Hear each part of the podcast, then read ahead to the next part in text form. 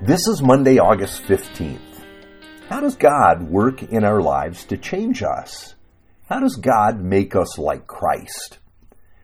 Now, on Sunday, we heard the dangerous prayer of David from the end of Psalm 139, where David says, Search me, O God, and know my heart. Try me and know my thoughts, and see if there be any grievous way in me, and lead me in the way everlasting.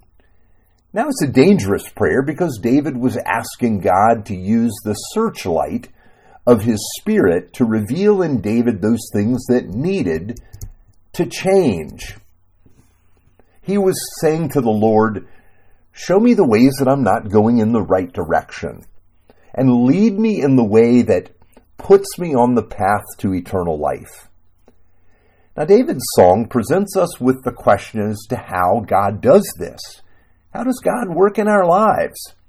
In theology, we call this sanctification, or the way God shapes us into the image and likeness of Christ. Now, I don't know about you, but I like to learn how things work, how they're made, the process involved. Through the years, I've toured manufacturing plants or production facilities where pretzels, candy, beer, towels, and ice cream are made we see the finished product, or maybe we taste it, and we want to know how did they do this? How was it made? For example, I remember going into the plant where ice cream was made.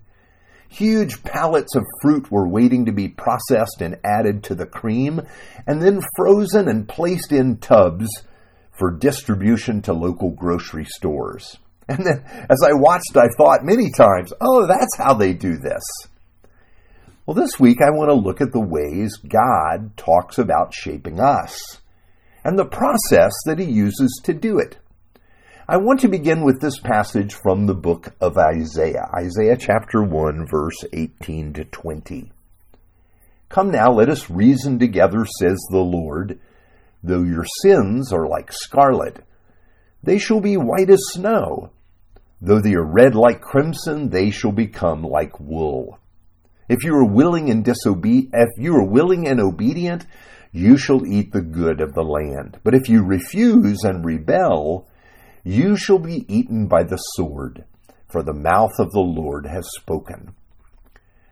Notice that the Lord is inviting his people to come to him for their sins to be forgiven.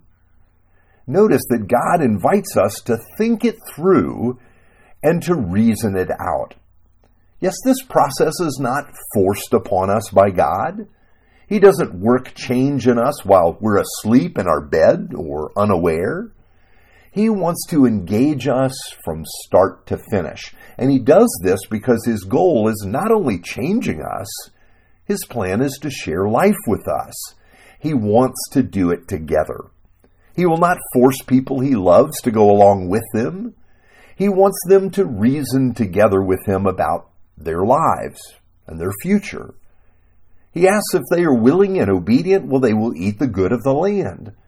You see, God is not shaping us into robots that mindlessly do His will. He desires fellowship with us, and so we must also choose fellowship with Him. Now, of course, this doesn't mean that we make it all happen. We don't, and we can't. And God knows this. This is why God sent Jesus. We couldn't save ourselves. So, this process of change is what you would call a cooperative project with us and the Lord.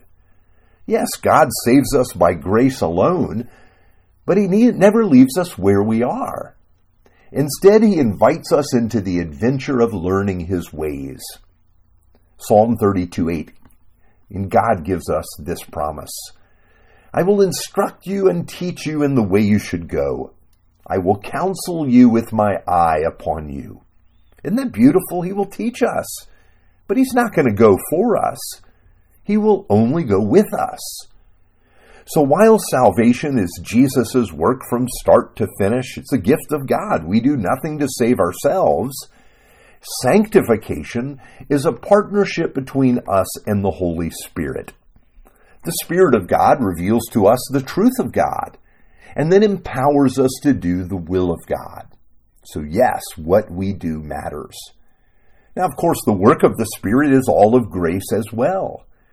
But the Spirit invites us into our new life. And so, this is the first thing we have in mind today. God calls us, He invites us to share in this life together with Him. Yes, we are redeemed fully and freely, and now we have the joy of learning the way of the Spirit, learning to clothe ourselves with Christ each day. Now, I have to say that watching the making of cloth from thread and then into terry cloth and towels was quite a sight to see. Most of us dry ourselves with towels every day, yet we know very little of what it takes to make them. The looms I saw move so rapidly, bringing the threads together to make the cloth. Wow, it's amazing. I think this is only a small portion of the awe we have when we see how God works in us by His Holy Spirit to teach us what we could never know on our own and to lead us into the fullness of Christ, a direction we could never chart for ourselves. This is where we come to appreciate God's love and, and His determination to give us all the riches of Christ. Would you pray together with me? Loving God, help us to trust that your ways are good and that you have given us all that we need in Christ. Teach us your ways that we might learn to walk in your truth. In the name of Jesus, we pray. Amen.